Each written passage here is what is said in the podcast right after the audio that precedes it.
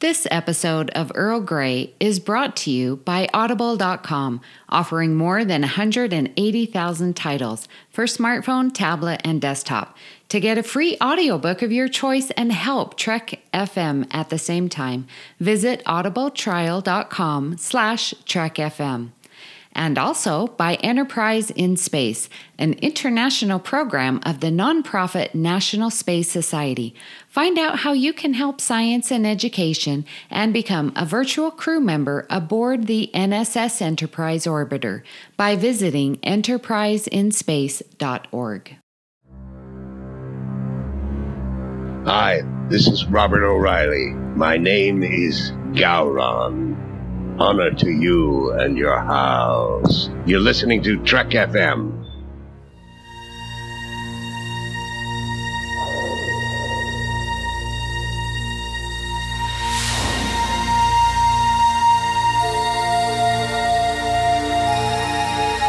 The Earl Grey Hot.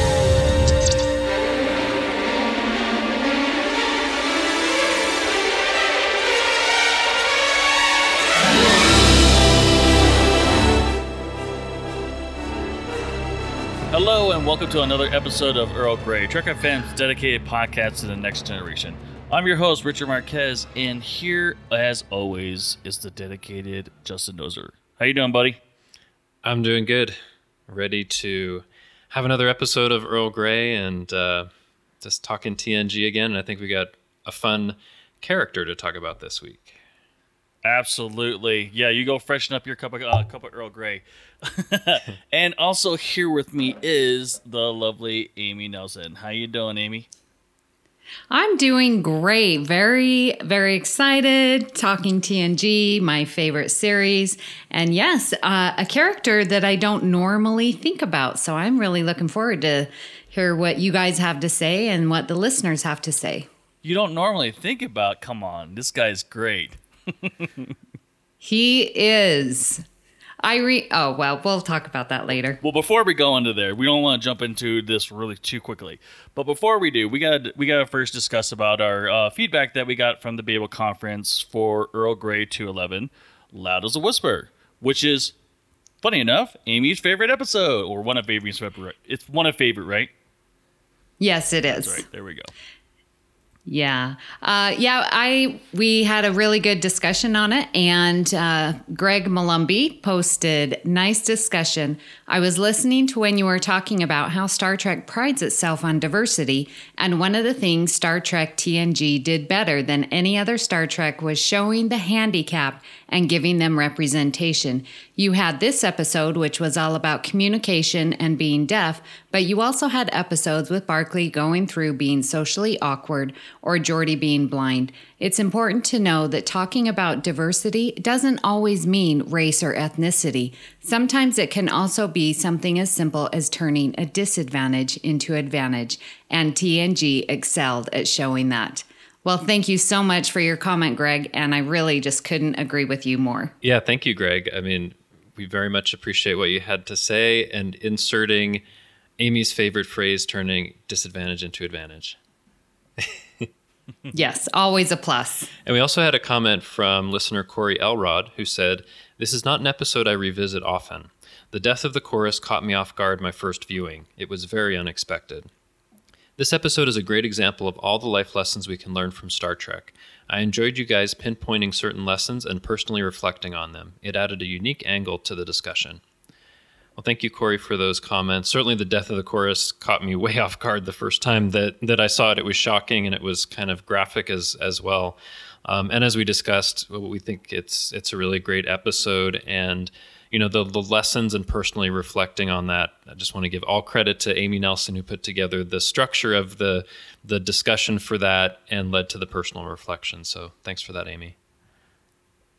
Well, and I really enjoy comments of people saying, gosh, I didn't really like it, but I went and revisited or did a rewatch. And, you know, and that's what I love about Star Trek. I mean, the show is thirty plus years old. And and so for people to go back and, and to find those lessons just really makes my heart happy. So thank you. Absolutely. Awesome. Thank you guys for uh, commenting. Well, as we told you guys in the last episode, uh, we actually told you guys we were going to reflect on a character, and it happens to be Gowron. Uh, I, I, my, my uh, so let's let's talk first uh, initial impressions. So um, you know what? I'll go last. So uh, how about we go with Amy first? Okay, so yeah, as I was going to say, like talking about Gowron, this is not a character uh, that I generally think of when I think of Next Generation, just really low on the list. And the only time I think of it, well, because when I first started listening, it was obviously the original Earl Grey crew with uh, Darren. Oh, help me out, guys. Darren, Daniel, and Philip. Uh, yes, Darren, Daniel, and Philip. Thank you. I was going to let her struggle. And yeah. And so they had this little joke that it's because um, the V C R interactive oh, game is not yeah. Gowron. Just so, one of the funniest things and ever. And I own that game. I know. And I own that game. And so that's always I think of not Gowron. So that's what I think of when I think of Gowron. Interesting. Ex- experience the beige. Experience beige. Awesome. Uh, Justin.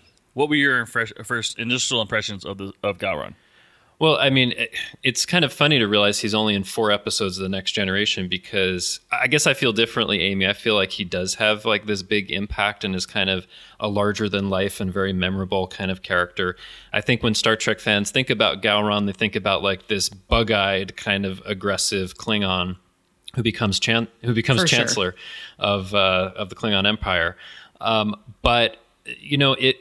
I mean, also, like, my impression of him is colored a little bit by what happens in Deep Space Nine, which most of which you haven't, I know you haven't seen, Amy, but he actually appears in more Deep Space Nine episodes than T N G. But if I'm to think about, like, when I first saw Gowron, what I was thinking, like, you know, we'll we'll talk about the first episode where he's there with Duras and, you know, for a competition to to become the, the the chancellor, and it was like, oh, who's this guy? He seems a little bit different than some other Klingons that that we've seen before. And I mean, first of all, I think in that first episode, it seems like he's um, a little maybe more lightly built than other Klingons. He seems like this, not as like stocky and big as you might see for like Worf and some of the other Klingons. So at first I was like, oh, what what's with him? How's he different? So. It, my first impression was he's different, and I don't know where that's going to go. So, yeah. So when I when I initially uh, when I when I went through all these episodes again, uh, like thinking of Gowron, like for the very first time, it's like, who is this nobody? I mean, we uh, it's like, I mean, I mean, obviously thinking through the episode, like uh, we see Duras, and then we know the history of Duras, and I and just like, oh my gosh, I hope he doesn't become the chancellor of, of the Klingon Empire. And it's like, and you know, yeah, like like I said, he's this scrawny little dude um, that probably didn't have enough, sh- you know, padding in his shoulder pads or something like that. I don't know, or maybe he just needs to hit the gym more often. But uh, um, yeah, uh, my first impression was like he's a nobody uh, from the from the get go, um, and. Uh, that he just ha- happens to be like a secondary character. Obviously, mo- um, you know, he's a very important uh, figure in D S nine, as well, and I guess someone in T N G as well. And um, I mean, when I think of Gowron, I think of him in D S nine. yeah, and, so, and you know, I didn't yeah. realize it until I was doing this re- rewatch, but you know, a lot of Star Trek fans might know Gowron from his line "Glory to you and your house," which happens in Deep Space Nine. It doesn't happen here, and his eyes get really big.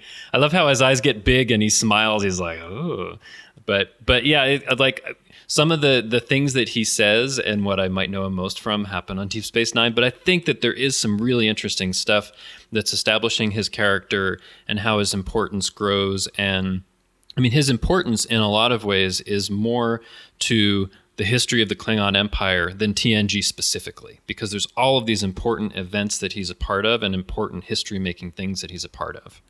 Absolutely, yeah. yeah. And it definitely built this this initial part of uh, of him here in T N G definitely builds a really good character. Um, and then you know, like I said, you know, it, it, he does a very he's a very prominent figure in D S nine, and um, yeah, it's it's great, but. bef- let's not let's not get ahead of ourselves. Yeah, let's just step into the to the first episode. So the first episode that Gowron shows up uh, shows up in is um, in Reunion, and this would be season four, uh, episode seven, and uh, it aired uh, December fifth of nineteen ninety. So just to give a synopsis of this, um, according to Memory Alpha, because we don't want to be uh, we we don't want to be incorrect here. Um, Captain Picard is selected to ar- uh, arbitrate the selection of a new chancellor for the Klingon Empire, and in doing so, find out who uh, find out who dishonorably murdered the old chancellor.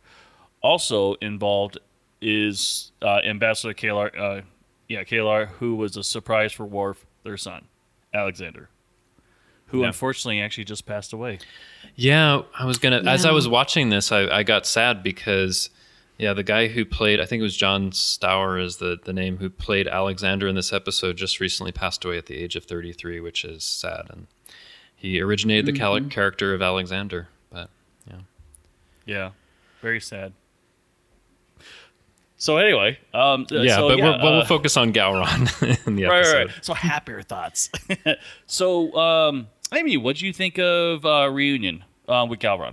Well, I really enjoy this episode, and I do all of the episodes. Uh, each one tell the great Klingon story and really highlights, I think, Worf's position in T N G and his character development.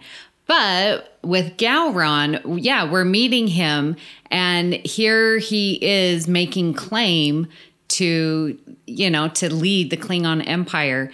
And I, he definitely is plays well and plays off of Doros well, because he seems to be a little fidgety, like when Picard says, well, we're going to do the ancient tradition, the Jadich. And, you know, Doros is all up in arms, and Gowron's like, oh, I'm not happy about it, but I'll go through with it. So I sort of feel like his heart is more pure because he's willing to do whatever it takes to uh, rightfully claim uh, the chancellorship. Or at least that's what it seems like. Yeah. Right. Yeah. Well, I, I, you know, I made note of, of something this time around that I think is interesting, because before you actually see Gowron on screen, Worf is talking about Gowron as an outsider who has often challenged the council, which is really interesting because, you know, there on one side there's Duras, who we know is a very important family, important enough that Worf had to take this discommendation to cover, you know, what Duras's father did. And on the other side, you have somebody who's considered a complete outsider who's challenged the council. How did he get to this position that he's one of the two, I guess, finalists for this? I mean, there there must be something that told me there must be something that's very like strong-willed and determined about him as an outsider to challenge basically, you know, one of the most famous names in the Klingon Empire, so we're told. So I found that part, um, you know, quite interesting before you even even see Gowron. And what you also see, you know, pretty quickly is that he's somebody that's going to throw out threats very readily. I mean, there, there's one part, um, you know, it, a little bit later in, in the episode where, where Duras and Gowron are kind of, you know, having this this exchange, and Duras is looking for, he says he's looking forward to killing Gowron after he becomes chancellor. And then Gowron just, you know, smiles and his eyes get big and he says, "You will die slowly, Duras." I mean, just like the attitude is incredible, just like even in the, that last word. So that's one of the things that makes an impression impression right out of the gate that you see from Gowron, that he has this attitude. He will threaten people. He will kill people as needed. He's as much Klingon as anybody else, even if, as you said, Richard, he might be a bit scrawny in the first episode. Well, yeah, and it's, I mean, it's true, you know, I, I, smaller people have a, big, have a really big bite, and sometimes they're scary. They really do. I mean, maybe that's the reason why they, they need those platforms on their shoes or something like that. I don't know, to, so they can all be in the same height. But yeah, like, I mean, see, uh, I mean, just uh, you bring up a great point about, uh, about being an outsider and being able to uh, be a part of this uh, right of succession. Is that what, is that what it was? Yeah, the... Picard's the arbiter of succession, so there's all of these parts to the right of succession, I guess it is. Yeah. Right. Yeah. So, like, I mean, being an outsider, you have to be one heck of a warrior or someone that's extremely intimidating to uh, to even be in that kind of position, especially being the top two. Maybe he killed everyone. I don't know. He seems to have a lot of confidence because oftentimes he gets this smile on his face like, I'm going to get the better of you. You know, I have confidence in, in this is is how he's feeling. Um, you know, and, and in seeing that, I think the first time around that I watched this this episode some some years ago, you know, I had this impression like, oh, he's he's going to come out on top. He's somebody that's determined, and he's going to come out on top. I mean, also, if they had Duras come out on top, that would just kind of blow up a lot of what's going on in the show, because there would have been this al- alliance with the Romulans probably and all all this stuff. So in a way, Gowron had to to win out, but he makes such a memorable impression, and it could have been possible that they wouldn't have brought him back later. But I think he did make a certain impression, and they wanted to to bring him back later to kind of see where, where it goes. And, you know, he's also brought in... I mean, th- this is a really important episode, not only because th- I think this is the first time, if you're looking at how things air, that we actually see a Klingon Chancellor. Um, it's also the first time we see the Bat'leth, which is extremely important. It's the first time we see Alexander. It's the first time we see the Vorcha class battle cruiser, which is what uh, K'mpec has, and then Gowron has. So there's like all of these world building th- Klingon things that are happening, and you're bringing in Gowron. So it's almost natural that he becomes an important part of of, of that world, you know? Mm-hmm.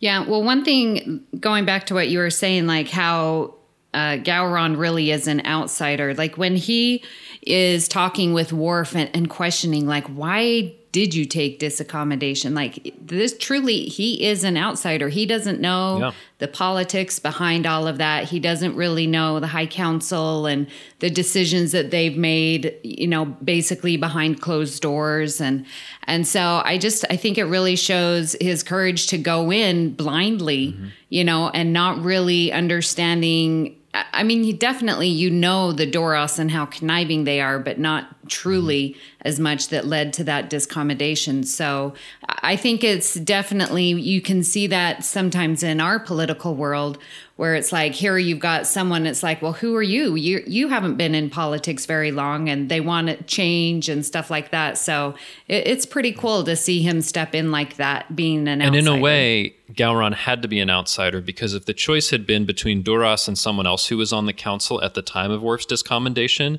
then it's just between right. two corrupt choices. And how could Worf be on the side of either of them? He'd want to fight against both yeah. of them. And I don't know where that would have, have gone, but in a way, he had to be separate. separate from that so that it could be something that that Worf could accept, you know? This right of succession that's that's going on. And definitely the first time I saw it, I was totally surprised that, you know, basically Worf kills, spoilers, Worf kills Doros. Worf kills Doros, and then you don't see um, Gowron being like installed as a chancellor. That happens in the next episode, which is months later in in Redemption. So I, I think I was I was very surprised the first time that I saw this, that you didn't see some kind of acknowledgement that he'd be chancellor. It was like, oh, he died, and there the ships go. So I don't know if you guys were surprised by that, but the first time I saw it, I was like, but but wait, we didn't see Gowron become the chancellor, really. You know, I, when I first saw this, I, I don't think I quite understood it, because, like I said, I was a, I was a kid on what exactly. I think I was more amazed uh, with the whole... Um, Worf's son and um and basically the combat that, that ensued and, and whatnot. I I mean, obviously later on down the road, uh, yeah, it, it definitely um it would have been it, it would have been awesome to see at least a, a ceremony of some sort, or maybe even um a, a cutscene of the Enterprise going to I don't know the the ceremony to uh make him an emperor. But I mean, I guess yeah, we really didn't see that, so I don't know. Yeah. You mean chancellor, not emperor, right? Oh, ch- that's what I meant. yeah. yeah. Well, and I don't think that that would be the right place. Mm-hmm. I mean, I guess it would be more for an ambassador to go to that ceremony and not the captain of a starship. But he is, well, he did, you know, like that he, seems more. He is of the arbiter of succession, though. Yeah, he is choosing. Yeah, yeah, that's what I was gonna say. Yeah, yeah, so he did his job. He chose. Well, by default, like, I mean, it's like did that. There, there's there's there's, yeah, two, there's two people and one's died. So I mean, it's not really like he's making a choice.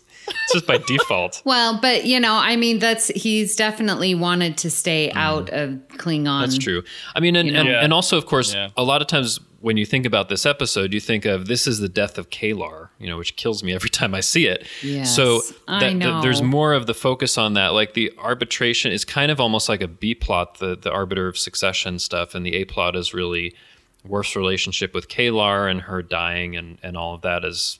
think more more of the focus, and that's kind of where they leave it with who's going to take care of Alexander. So I mean, they think that's why they they yeah. did it, but I don't know. It was just one of those things like, oh, so he gets it by default and we're not going to see him installed. Okay. Okay, so um, let's move along then. Um, we can we could talk uh, we could talk in uh, together or, or one at a time. But um, the next episode um, is Redemption. Uh, so we're still in season four and it's episode twenty-six. Both episodes, well, not both. The first episode aired uh, uh, June seventeenth of ninety-one, and then the second episode, which it, obviously that was the season finale, um, Redemption Part two um, is uh, the beginning of the fifth season. Okay, so Redemption Part one, we'll discuss that one first. Uh, so in this one, Picard balance, uh, balances his Federation and Klingon duties as new Klingon chan- uh, Chancellor Gowron faces a civil war. Worf and his brother Kurn turn uh, or fight to uh, regain his uh, their father's honor. This is one of my favorite two-parters. I absolutely love this uh, this two-parter. It's just it's so it, it's just it's uh, it's just awesome when it comes to action and everything. And I love Starship Combat, but I mean I know that's not what we're talking about. But this is awesome.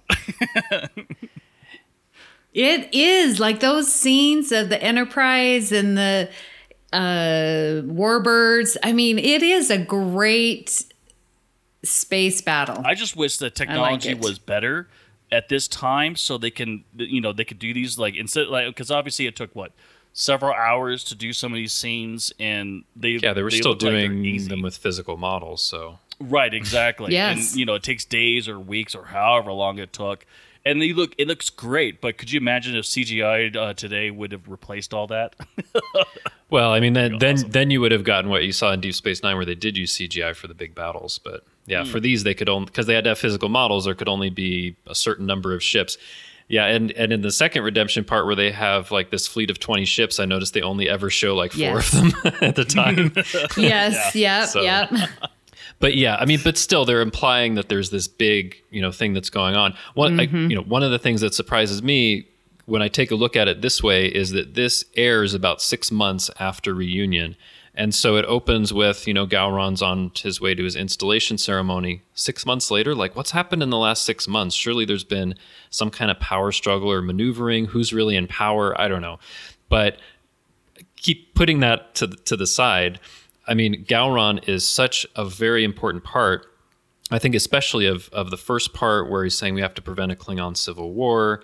And you're introduced in this episode, I think, for the first time to Lursa and B'Etor, which are um, Duras's sisters that are have all this scheming against Gowron. So it's it's really kind of a continuation of, of the last one where Duras was on one side and Gowron's on the other. Now it's Duras's sisters on one side with the Romulans and, and Gowron on the other. So it's just kind of bringing that more to to like this climactic, you know, battle that happens in the two-parter. So, I mean, I think it's really it's really excellent, and Gowron's a really important part here. Um, I, I made note of, of of one thing that, that Gowron um, says, because I think he's talking with Picard about Lursa and B'Etor, and he says, you know, that women can't serve on on the council, so they have to do all of this plotting. And I think this may be the first time that they've said something like that.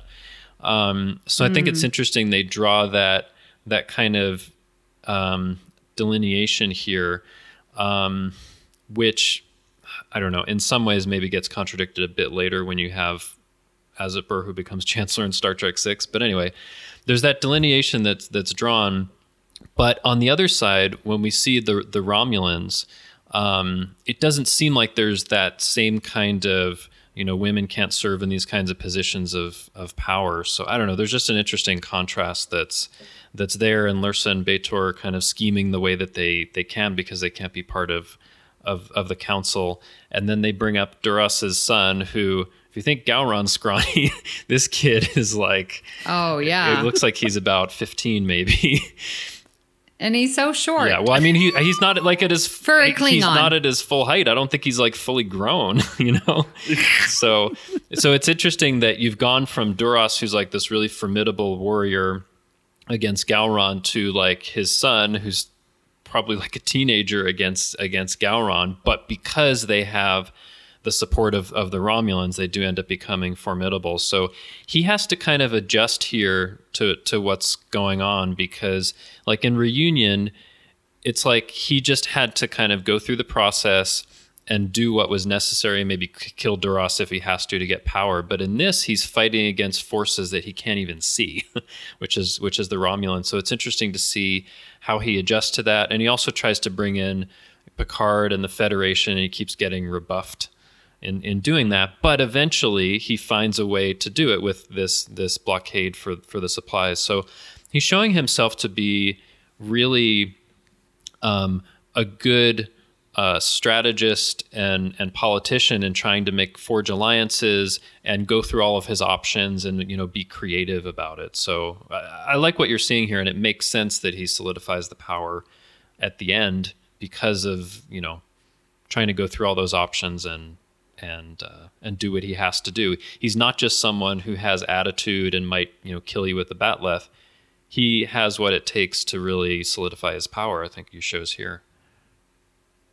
Yeah, I think you're right when you say, like, he he definitely, what I've come across, especially with Reunion and Redemption, like, he is a strategist, and he is trying to, you know, I don't think in his heart he's trying to unite the kingdom. He's just trying to stay in power, or to get power and then stay in power, and to fight the Doros family, and knows what it takes because the Doros has so many allies, especially on the High Council and, you know, through spread throughout the, the kingdom.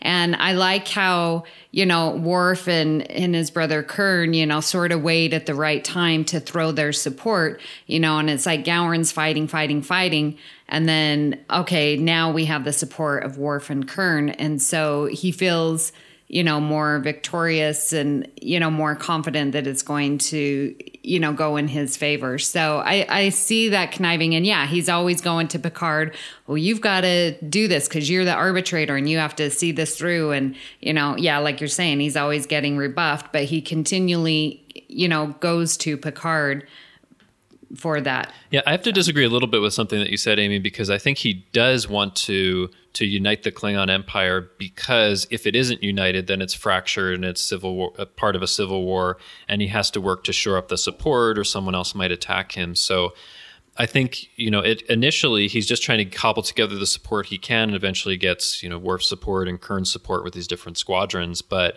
um, he really does need to unite it, which I guess it's implied kind of happens at At, at the end, that now he isn't going to have any kind of uh, challenge to, to his power. So he has, I think he is working to unite them, because if he doesn't, then there's always a threat to his power.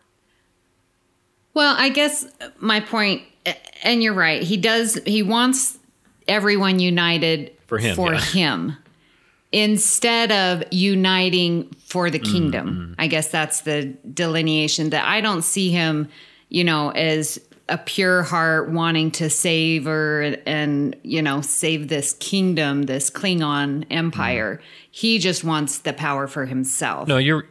That's sort of how I yeah, see Yeah, I, I think you're you're right about that. He is in it for himself, and he does demonstrate yeah. that at different points, especially when we look at the next episode. But he really is in it for mm-hmm. him himself and the power and the glory. I mean, it seems like in order to get to the position of being chancellor, he's had to be very ambitious, and it would have been really interesting to have some backstory or to know how he even got to be a contender to be chancellor, because I figured that he was somebody that didn't have an important family, was kind of a bit of a nobody, and had to kind of threaten and fight his way toward the top, right? So he's had right. to be in it for himself, because if he isn't, somebody would have killed him long ago, right? Mm-hmm. Well, he must be someone very important anyway. I mean, he, I mean, to to have a civil war, I'm sure it's, I, I would hope it's split down the middle. Um, but he, there's, he must have impressed quite a bit of, uh, quite a bit of the family houses, uh, to actually have or wage this civil war and actually. I, I, you know. I, I don't know about that though, because I think at a certain point when he is installed as as champ, chancellor, Toral says, who's Duras' son, says, you know, come with us and join us. And it seems like most of the people in the room leave. Like at that point, he's very isolated and has, and it's only because he has the support of, you know, Kurn and the squadrons that he has that he has any chance at all. It seems like at first, most of them are against him. Yeah. Hmm. And because at the beginning of the episode, like you have those who are allied with Doros family, and then you have, I can't quite remember how many squadron leaders was, Kurn has. Was it was it four, uh, but, but then four. But then one of them decides not to to go along with Gowron. It becomes three, but presumably a squadron is, yes. I don't know, a lot, a good number of ships. So he has some dozens of ships or yeah. something. Yeah. So there's some squadron that are, you know, following Kurn, and then there's squadrons who are following Uh, Uh, Gowron, you know, so there's def, and I'm sure there might be others because Kurn isn't even a contender for well, being chancellor, and, you know, but people follow him, mm-hmm. and then it's when they decide to follow Gowron that those squadron leaders go with Gowron right. because of what I, Kurn. I think and initially Worf do. Kurn is saying to Worf that he's going to throw his support behind the Duras sisters, or not the Duras sisters, Ex- but behind Toral, who's. who's the contender. That's what yeah. he's initially going to do because they're the most powerful. Right. So there's, yeah, there's squadrons who are out there that don't have an allegiance to either Probably, one that yeah. they're sort of banding together. Yeah. So yeah, I wouldn't say that Gowron has the majority, and it doesn't look like that it's a fifty-fifty, you know, civil war, two sides, many sides, I think. Yeah. Mm-hmm. Yeah. In a certain way, it's kind of a shame that there's only two episodes for this because there could have been an interesting extended arc that followed the the Civil War and the implications and all of that. But it's still really interesting the way that that it that it happens.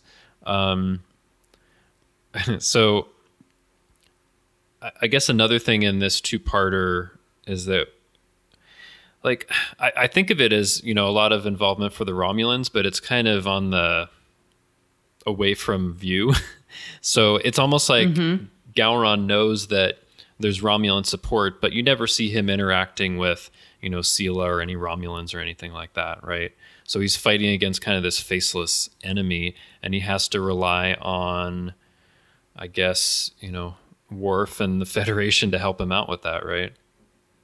Mm-hmm. Yeah, he completely relies on the intel from the Federation. Yeah.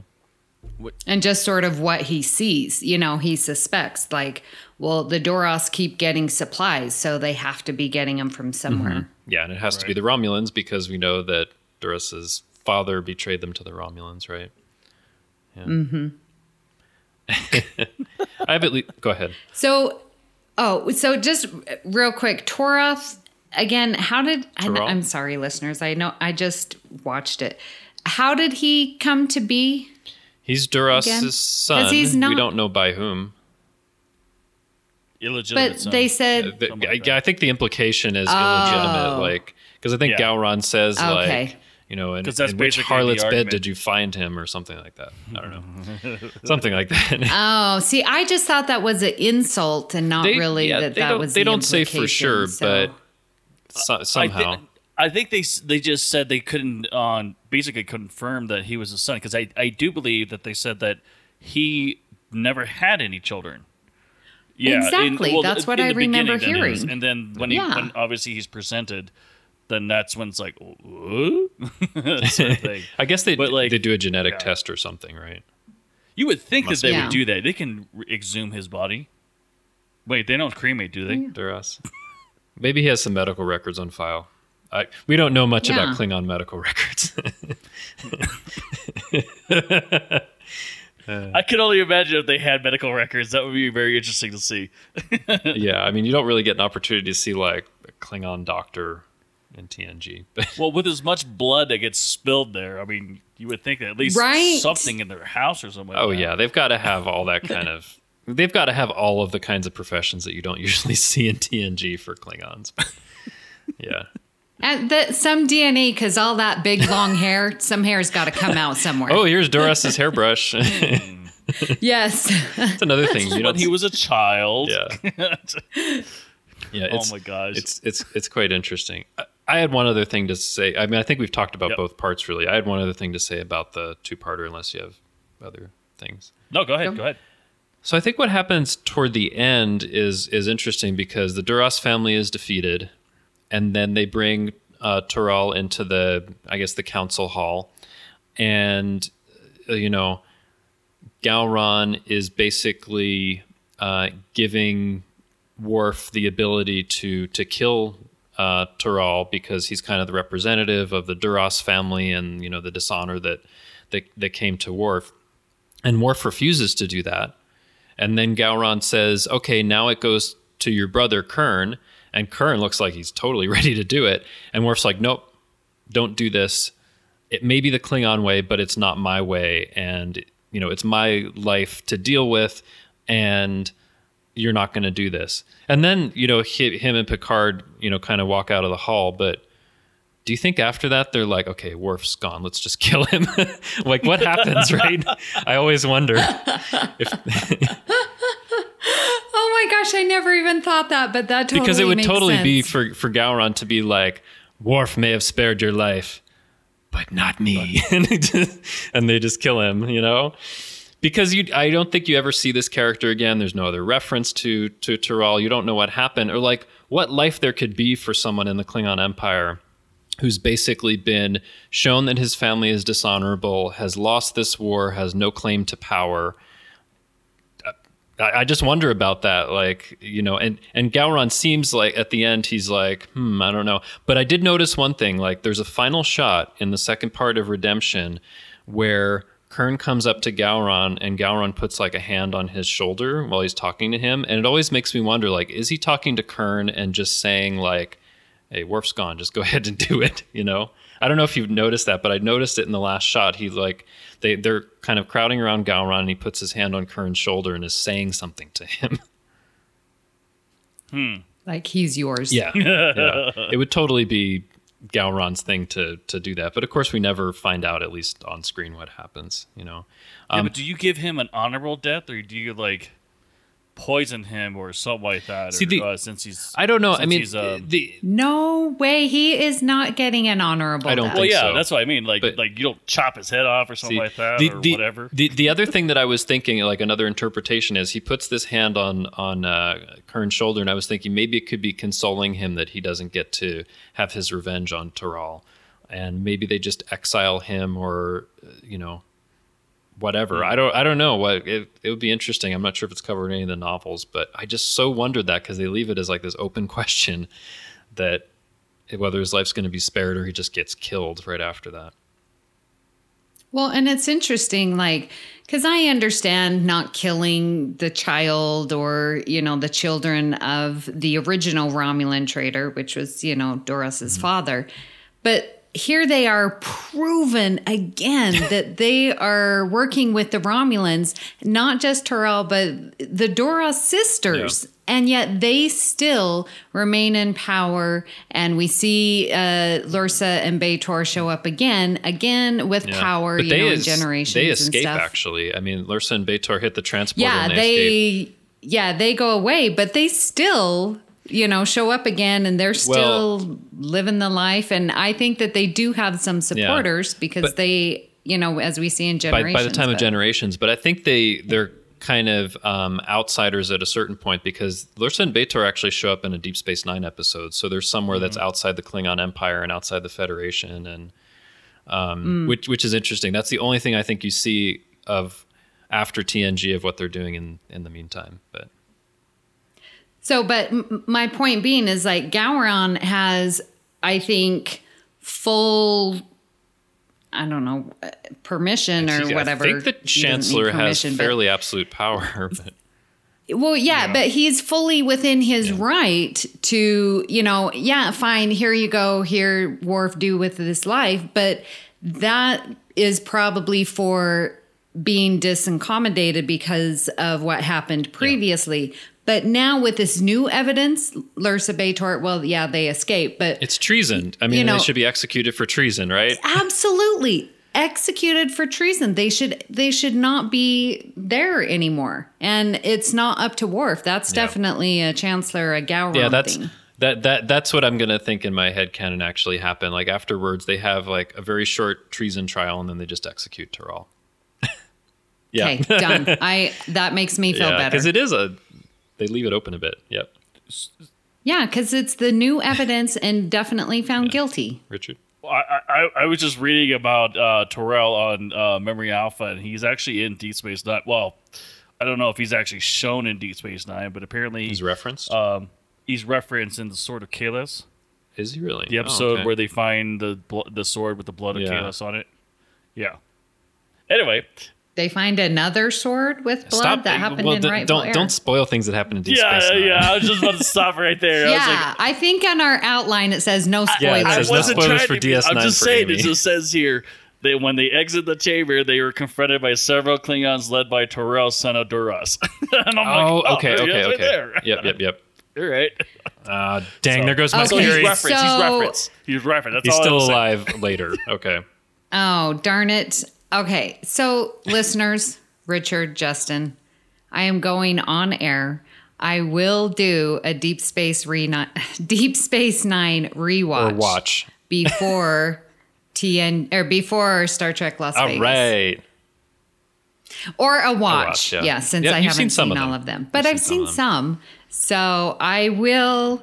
It won't happen till the summer, listeners. So don't ask me too much. But I will Excellent. watch Deep yeah. Space Nine. But, and, I think you'll get a lot out of it because there is a lot that's built on from T N G and where you get to mm-hmm. see, especially with Worf, you get to see, you know, what he's doing other than the movies after T N G. But mm-hmm. yeah. All right. Excellent. I we'll hold like you it. to that. You heard we it here first. Yes. A summer watch. All right. Summer watch. Yes. There we go. So I guess that was Redemption part two. yeah. I think we talked about, they're, they're just so yeah. intertwined. So one thing, just real quick, and it has nothing to do with Gowron, but I was watching, and you can't talk about Redemption without talking about Sela. And of course we have Discovery on our mind, and Cap and Captain K'Ehleyr with her haircut and that diagonal slant. Uh, you saw it here first with Sela. Man, her haircut is exactly like hmm. Tilly's, but just shorter. And I totally saw a connection there. So I'm just throwing that well, out. You, Little side you know, tangent. I, I think it's it's it's clearer on... Are you talking about at the front where it's got like this thing? Well, yeah. So right over her ears and it just comes straight, oh, down. Comes straight down. I mean, there. sort of girl sideburns, yeah. but they're not. It's the cut of her yeah. hair. It's pretty cool. It, that slash cutting is like how Tilly's right hair is. That. Hmm. I am no, right. no. I, I, I, I could see that. I didn't think about that. And also, like on um, Sela, what you see like to, toward the front is it has this little like triangular thing mm-hmm. at the front, which I think is more pronounced on Sela. But you actually see like a subtle variation of that on other Romulans to accentuate the brow ridges. But very yeah. interesting. Has you yeah. know you. You got Discovery we, on we the mind. We didn't spoil so something for Richard in Discovery. Have you seen far enough to know what we're no. talking about? I have. Of okay. I'm good, good. All right. Okay. Excellent. So, yeah. But yeah, how could you not talk about uh, about Sela and her foiled plans? yeah. Anyway, I, I always think it's it's interesting that it's like, oh, our ships have been discovered. We need to turn around. So I we know. Can't go around them, like up or down or something. Well, like that. that yeah, that's that's the other thing. Where they're they're not really thinking about three dimensional space. It's like there's this grid, so well, why don't you yeah. just go? They, they kind of were. They kind of were because if you look at the map that they were showing where every starship's going to be, it is in a but sense three D, but you can't. Probably has a limited range, right? Well, you you yeah, could be like, oh, let yeah. me go up this axis a couple light years and then curve around. You know? Yeah, well, yeah, exactly, exactly. That's what I'm saying. It's like, you know, they they have it like that, but it's like. Okay, really? I mean, you could unless you in, in, like encapsulate the whole entire friggin' um, unless you're doing empire. like a th- like yeah. you know, dozens of light yeah. years all the way around, right? Yeah, you can't. There's absolutely no way you could do that. Yeah, the mathematician in me was sort of cringing like, at that point. I'm like, yeah, just go around, right. and you, it, a blockade doesn't work. you know, just one dimension. It's tough. It, yeah, I think it would be I tough to see. Annoyed. Uh, uh, sorry, I was like, it's like I, I would love to see what it would look like on the frontier, like on the border between, I don't know, the Federation and the Romulans, and mm-hmm. you know, what what what do they use for these nets? Because we always hear about these, like, oh, we gotta disable this uh, this um, beacon or you know detection beacon or something like that. It's yeah. like there can't be like, I mean, how far does it go? Oh yeah, I mean, in order to adequately patrol those borders, they'd have to have probably a lot more ships than we've ever heard about, right? In, and, in order and, to get like and, a good yeah. spherical radius, yeah, yeah, yeah.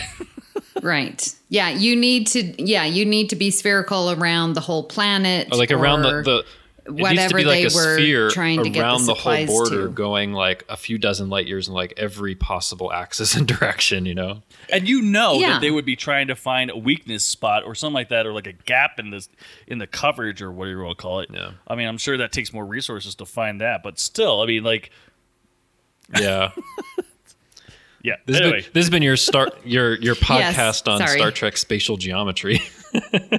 yes, but it is interesting because you think about it more in this episode because they have this graphic with this grid that's like going all over the place. But mm. I mean, like, do you, like, is it like water? You get swept away if you go too far outside the galaxy or something like that, or you, you know what I mean? you might hit the galactic center or edge. yeah, or just be outside of the galactic plane. I don't know, but yes. anyway, on yeah. the edge of Federation. Thank, thankfully for for Gowron, the. Uh, The geometric knowledge of the Romulans is limited. yes. And obviously the, yeah, Romulans and Klingons. yeah. That's funny. All right. So moving along, uh, we're going to go move on to uh, the next episode, Rightful Heir. Uh, this one is season six, episode twenty-three. Um, at the Klingon uh, monastery of, is it Boreth? Is they, it Boreth? It's it's spelled like w- with an E, but I think they usually pronounce it Boroth, Boroth. for whatever reason. Yeah, that should be an O. so on Boreth, Boroth, whichever one you want to call it, uh, Worf sees a, vi- a very real vision of Kahless, the Unforgettable. So this is obviously um, uh, Worf losing his, uh, I guess, I, I guess like his spirituality. Is he has that, a crisis of faith correct? during the episode. His yeah. faith, yeah. yeah. And then goes to this monastery. Basically, they pray and and whatever they do. And then, uh, lo and behold, this figure of Kahless Person? beams right in front of him. yeah. So, yeah. That must so. be really... That must be something else to to to have that happen. It, I mean, it would be it would be like, you know, a, a Christian praying and like like a real Jesus like appears in front of you, right? Because in in a sense, Kahless is like is like the Klingon Jesus, right? I mean, he, basically, yes, yep, absolutely. Yeah, I mean, he he is God. the. If you want to compare who Jesus, you you killed God because he because Kahless killed the gods. Right. Well, right? Worf yeah. says that at a certain point they killed their gods, but they I think that happened after Kahless. I don't know the chronology, uh, but let's leave that aside. But I mean, yeah. basically, Kahless is like the underpinning of their moral philosophy of their society, and he's this legendary warrior. Um, and he said, "I shall return," you know, on that distant star, which is which is Boroth. And I mean, there's lots of interesting stuff that happens with Worf, but we'll, we'll talk more about about Gowron because for Gowron. This is a real threat to his power, isn't it? Mm-hmm. Very much yeah. so. Mm-hmm. Yeah. I mean, you have the symbol of the Klingon Empire, and then now it's here with you. it's like, yeah, I mean, how could wow. how could Gowron compete with this legendary figure who died like fifteen hundred years before? And like, what's really interesting is that Worf, throughout the episode, bounces between being skeptical and being like, oh, let me run my tricorder over you, and eh, I'm not so sure, and oh my goodness, he is the real Kahless, and oh, I'm not so sure, and oh, he is the real... I mean, he like, goes back and forth and back and forth, but Gowron is really incredibly focused in these ep- this episode. He's like, this isn't real. Where did you find this guy? This can't possibly be. Even with the D N A tests, they're like, I don't care. This can't possibly be. I mean, he's like the ultimate skeptic. And I wonder if you think that's be- just simply because he wants to hold on to his power and sees it as a threat, or if he's just naturally a skeptical person when something seemingly miraculous happens.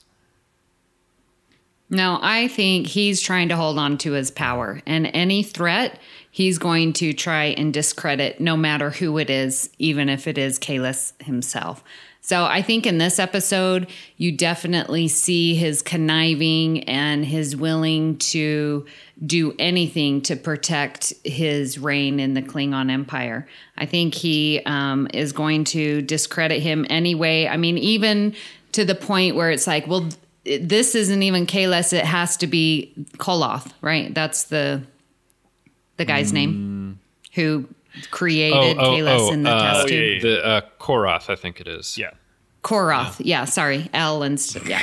so, um, so he, I mean, that's his conniving. And that's when we first even consider that Kahless isn't Kahless, because he was in, because of Koroth. You know, and so that comes because Gowron's thinking and conniving and strategizing, like who's trying to to dethrone me, basically. Mm-hmm. So, yeah, anyway, so I think Gowron definitely is trying to protect what's his. And I don't think it's a, a lack of faith. I sort of question if he even had faith. You know, again, because he doesn't want the Kling, in my opinion, he doesn't want the Klingon Empire to be united and strong for the Empire's sake. He wants the Klingon Empire to be strong for his sake. For his yeah, sake. and and I mean, I think that, like, if you go to the root of it, it's it's not necessarily Kahless specifically that is the threat to him. It is the um, the the people at the at, that are running the monastery that are this kind of other center of power that have created something in order to seize power. Because I think they are doing something similar. They're like, hey, we have this technology, we can create Kahless, and we can seize power and do things the way that we want to do, because we feel like our society has moved away from our beliefs, and we need Kahless to take us back to, to how we should be. So they're like this other center of power that Gowron is very threatened by. And I, I think he must have had some kind of dealings with them, because he's very suspicious of them and is like, okay, oh, is this your way of, you know, trying to seize power with... with this, you know, this image that you've that you've created, um, and but but also I, I think the the contrast between Gowron and this Kahless clone, because we find out it's a clone eventually, is that Gowron does seem to be in it for himself, but Kahless has the clone before it's really revealed to him that that's what he is. He is very much, you know, focused and determined and, you know, a certain purity of belief. So he's in some ways the opposite of Gowron, who wants power for his own sake. And this Kahless clone would like to have the the power or the influence in order to to better his society. And I don't think Gowron really thinks about bettering his society. It's just like, how can how can I hold on to this great power yep. and do things in my image, Agreed. right? What, what do you think, mm-hmm. Richard? Mm-hmm.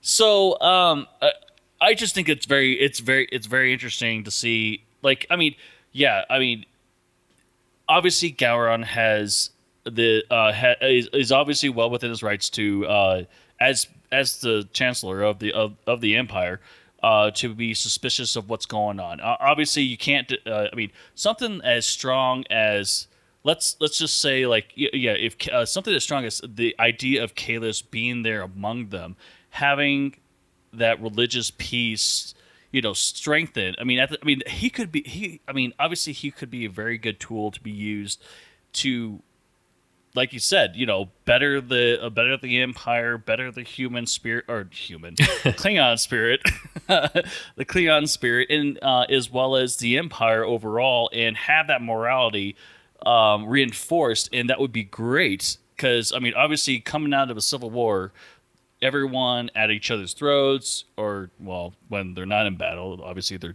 drunk in a bar or something Apparently, like that. Apparently, except they're Worf. Not doing that, as we saw in Redemption. Um, but, like, uh, which actually would be very interesting. I would love to see something like that if it's happening today. But, um, uh, but like, just having something like that, I mean, having someone as str- as a very powerful figure and also image, it, I think it would be, I mean, it, it came at a great time for the Empire to uh, right after right, right after the Civil War. I mean, uh, they obviously had, I mean, obviously, I mean, maybe whether it be to claim power or not, the spiritual side of the empire or the, the uh, what monastery or clergy or what are they called? I, I, I they, think uh, that they're they're they're clergy that serve at this monastery. Yeah, okay, you could say so, monks well, maybe. Yeah. Monks, there you go. So monks, clergy, uh, you know, the religious aspects of the government um, in the Klingon Empire. But like, I mean, uh, whether they, I mean, it's just, it's just, it's a great, it's a great time to bring in something, something as a, a real image like him. So, uh, especially with what, what happened. So, but that's what I think about that episode. well, well, I think there's, I you really feel for Gowron, I think, because we see him in Reunion, you know, trying to get the seat, to get the chancellorship, and then in Redemption, getting it and having to, you know, really battle the Duras. And so he's always constantly trying to hang on to this power. And then here we are in Rightful Heir, just the next episode that we see him in, he's having to battle and try and keep his power. Like there's always someone coming after him for his spot, you yeah. know? And so it's like, he, he's always on the defensive. And I think you can really feel for him in that, because you see it over and over yeah. again. That's what he does on the show. He's trying to stay in power. That's true. I mean, I think one thing that is very different about this episode is in Reunion, he wants to become chancellor. He wins that competition. In Redemption, the empire splits, there's a civil war, he comes out on top. In this episode, he would rather have this Kahless clone be go away or be discredited in some way, but instead what happens mm-hmm. at the very end, which I think is very, very interesting, is that it is. is that Worf proposes bringing back the ceremonial position of emperor so that Kahless can be this... Um, example for, for his people, and then Gowron would have the real power. But even so, he's very, very unhappy with that. And and he, they have to go back and forth, and he's like, oh, I don't know about this. Um, but then toward the end of the episode, he's the last one that's kneeling before the Kahless clone. So this is the first time you've seen him not get what he wants and have to humble himself and kind of bow to someone else. So it's it's a very interesting way to kind of close out his arc in, in T N G, where he is not getting what he wants. He is not happy about this, like, at all. He's very reluctant mm-hmm. about it. Yeah, and that reluctancy still makes me wonder, and I'm, I'm going to ask, like, so I've said he just wants the Klingon Empire to be united in power mm-hmm. for him. But do you think that this may have changed in his character, that he is now submitting and saying, well, maybe I want the Klingon Empire to be strong for the Klingon Empire? Maybe that wasn't... Do you think his, he's uh, well, done that for? Yeah. Not not his I, initial I, intent, but I, at the I would end say... Yeah, but at the end, yeah, at, at that at point, the, at do you that, think that that's his character At that point, arc? Yes. I won't say anything more because you should watch Deep Space Nine to see what happens to Gowron. Oh, man. Oh, sh- darn it. That was my way of tricking you into telling me. I don't want to spoil uh, it because it's quite interesting. I almost went for it, too. Yeah. I almost went for it. yeah. No, I don't want to I don't want to spoil that because I think it'll be interesting when you watch it to see those seven episodes that he's in and compare it with, with Gowron in, in T N G. I won't spoil it. Okay. Sorry. All right. We can't even darn talk it. about uh, uh, the Deep Space Nine ones. I mean, no. not even briefly. Not even briefly is what I'm saying. Yeah, all I can say is he appears in seven episodes, and it's really interesting. Sorry. oh, well, now I'm very curious because that is that is the question. Because, like I said, in, in these T N G episodes, I just feel he's very selfish and power hungry and wants it for himself. But then that very last scene where he kneels down, and it's like. Yeah. Well, maybe he has a change of heart. Maybe he really is becoming this true emperor that wants the Klingon Empire to be strong. Yeah, you'll just have to see. Uh, oh. I'll, I'll, I know it's killing Richard not okay. to tell you what happens because it is it killing is. me. I'm like wriggling so in my chair and I'm like, oh my gosh, it's, it's, we could talk about everything that you just said. We could we could just amplify that with what's going yeah, on with Deep Space yeah. Nine because he's he, he's. Oh. No, no, don't don't spoil it. And and listeners listening to this, don't spoil it for Amy either if you've seen it. But I, I, I just want to add one thing. So we see we see Kahless the clone in this episode, and we never see him again. I think anywhere else in, in Star Trek, this clone. But he is in the novels, and there's actually a really interesting novel I read recently, appropriately called Kahless, um, where you get oh. to see, um, you know, him as emperor and having to work together with Gowron. And it takes place, I think, between All Good Things and Generations. And and you also get to see what happened to the real Kahless, like the historical Kahless, which is totally interesting. So. Hmm. So listeners, if you haven't checked out that book by Michael Jan Friedman called um, Kahless, I think that you should, because it also kind of deepens this the interaction between Kahless and, and Gowron as well. He's a really good author. Mm-hmm. I like his books. I do too, yeah. Yeah. So can I add in just another Discovery tie-in sure, that I saw? Okay. I know it's not really Gowron. This will be our... another tangent. Um, so I found it interesting that they, when they were talking about how this Kahless came to be and that they grew him in this test tube and mm-hmm. blah, blah, blah, but that they imprinted his memories and stuff uh, onto this uh-huh. person. Ah, which reminds me of yeah. Ash Tyler, right? So that imprinting process obviously has been done since Discovery, because we're seeing it again in T N G. And again, I say air quotes. Yeah, I hadn't thought of it that way. But uh, but yeah, somehow they just get the genetic material. I mean, it's different than what happens in Discovery, but they grow this clone and imprint the all these memories. But of course, the really interesting thing is they imprint these memories as they know them from what's written down, right? So, yeah. and that's where, and that's where Gowron really...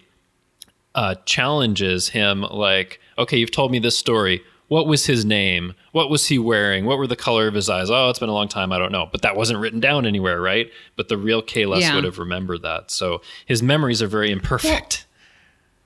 Yeah, yeah, definitely. But contradicting that was when uh, Kahless went to the throne room and picked up the Bat'leth, and he's like, do you know how this was forged or how this mm-hmm. was formed? And they're like, no, because it's not in the writings. Well, it's not in the writings like, that, huh. that people knew, but they revealed that the monks had specifically hidden it from other people so they'd know when the real Kahless came.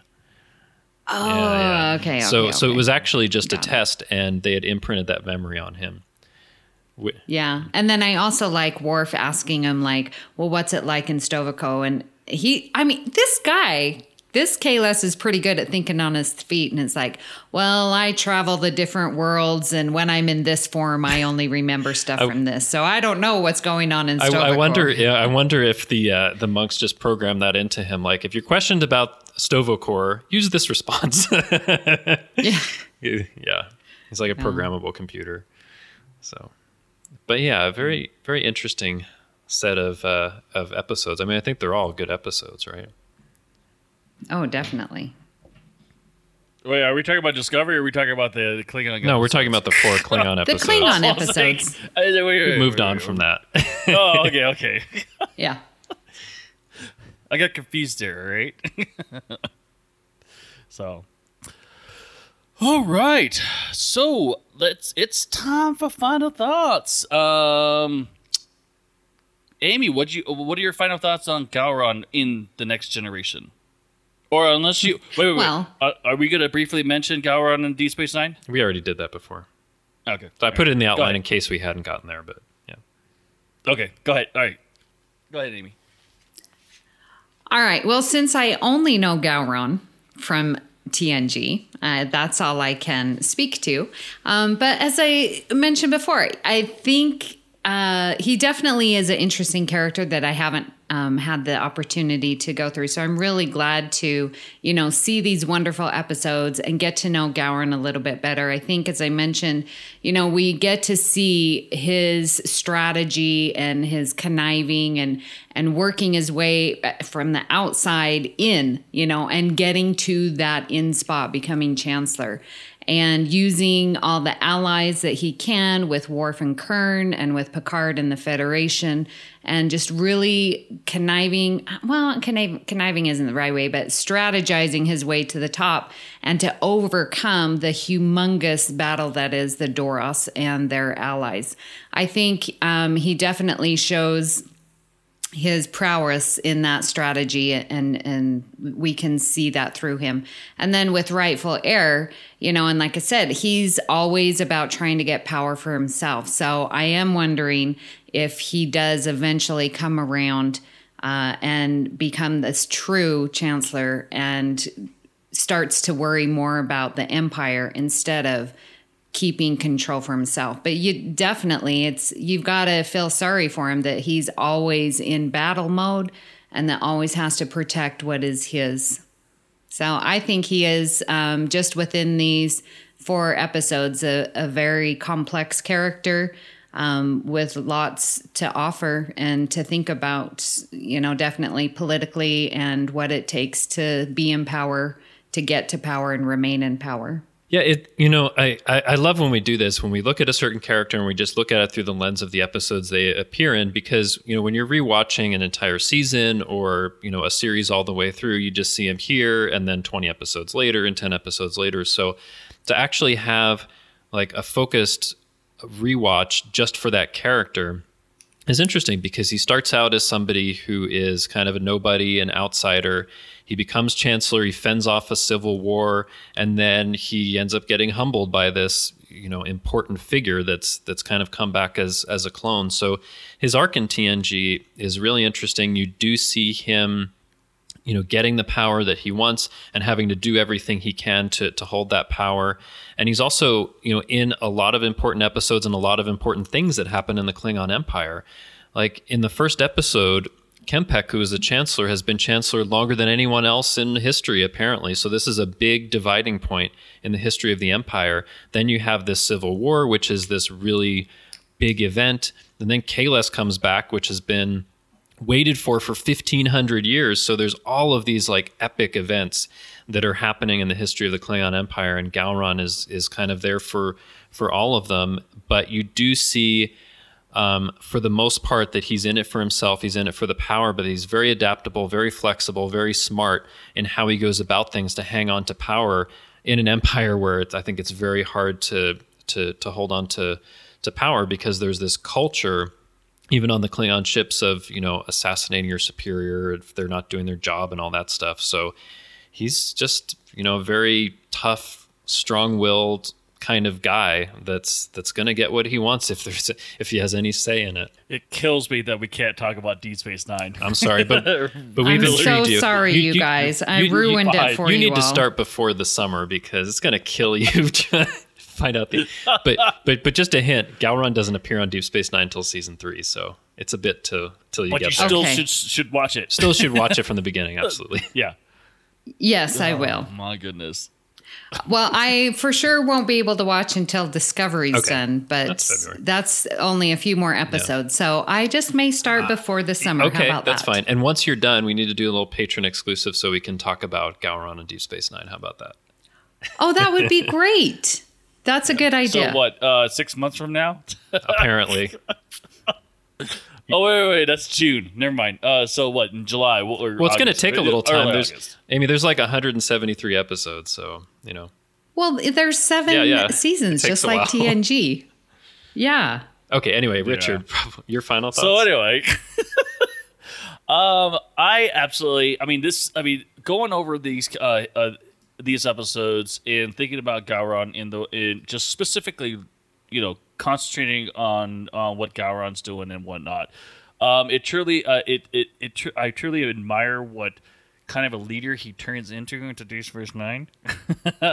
um, no hints, no hints, no hints, no hints at all. No, no, no, not at all. But like, I mean, it definitely, it, uh, it definitely uh, has a building block of what kind of a leader he is in T N G, and then what he becomes in Deep Space Nine, and how similar they uh, they they are um, when you compare the two. And um, it just it's I mean it, it explains so much more of why he reacts the way he does in Deep Space Nine. So I mean, like, but I uh, not trying to not not trying to Let's stick uh, to T N G for yeah now. Stick it to you, Amy. There, I'm just just letting you know. But like, um, it definitely uh, brings a little bit more appreciation to um, to to uh, the leader of the Klingon Empire, and I and I absolutely love his character. I really do. It's um, it's a great setup. Uh, I, I don't know if they were intending um, for that to happen, but it really was a great setup. So just to preview listeners for next week's episode, we've got a really special interview for you. It's with actress Elizabeth Dennehy, who played Commander Shelby in The Best of Both Worlds two-parter. We're very excited about that. and that'll be coming to you next week. Another great interview, I think, I hope. So we're excited about that, right? Very much so. Very much so. I mean, there's a lot to talk to her about, even though she was only in two episodes, but still, there's a lot to talk about. Um, two very important episodes. Well, yeah, but you know what I mean. yeah, yeah. But there's still the a lot. Episodes that changed the world. Episodes that changed Star Trek forever. Yeah. But, but yeah, we're we're looking forward to bringing you that next week. Awesome. Awesome. Well, it's been fun talking about Mister K in this episode, but that isn't the only thing we've been talking about here on the network. Here's what you might have missed elsewhere on Trek F M. Previously on Trek dot f m, the Ready Room. There's no one else in the scene. And Marino was talking, it was like, we couldn't even get like five or six extras. They were siphoning all of our extras. Our extras money was going to D S nine to put more aliens on the promenade. Now, yeah, all those extras were hanging out at Quark's. That's right. Because they knew, they knew, don't go to a Hutch Hutchinson party. Stage nine, a podcast about the people who make Star Trek.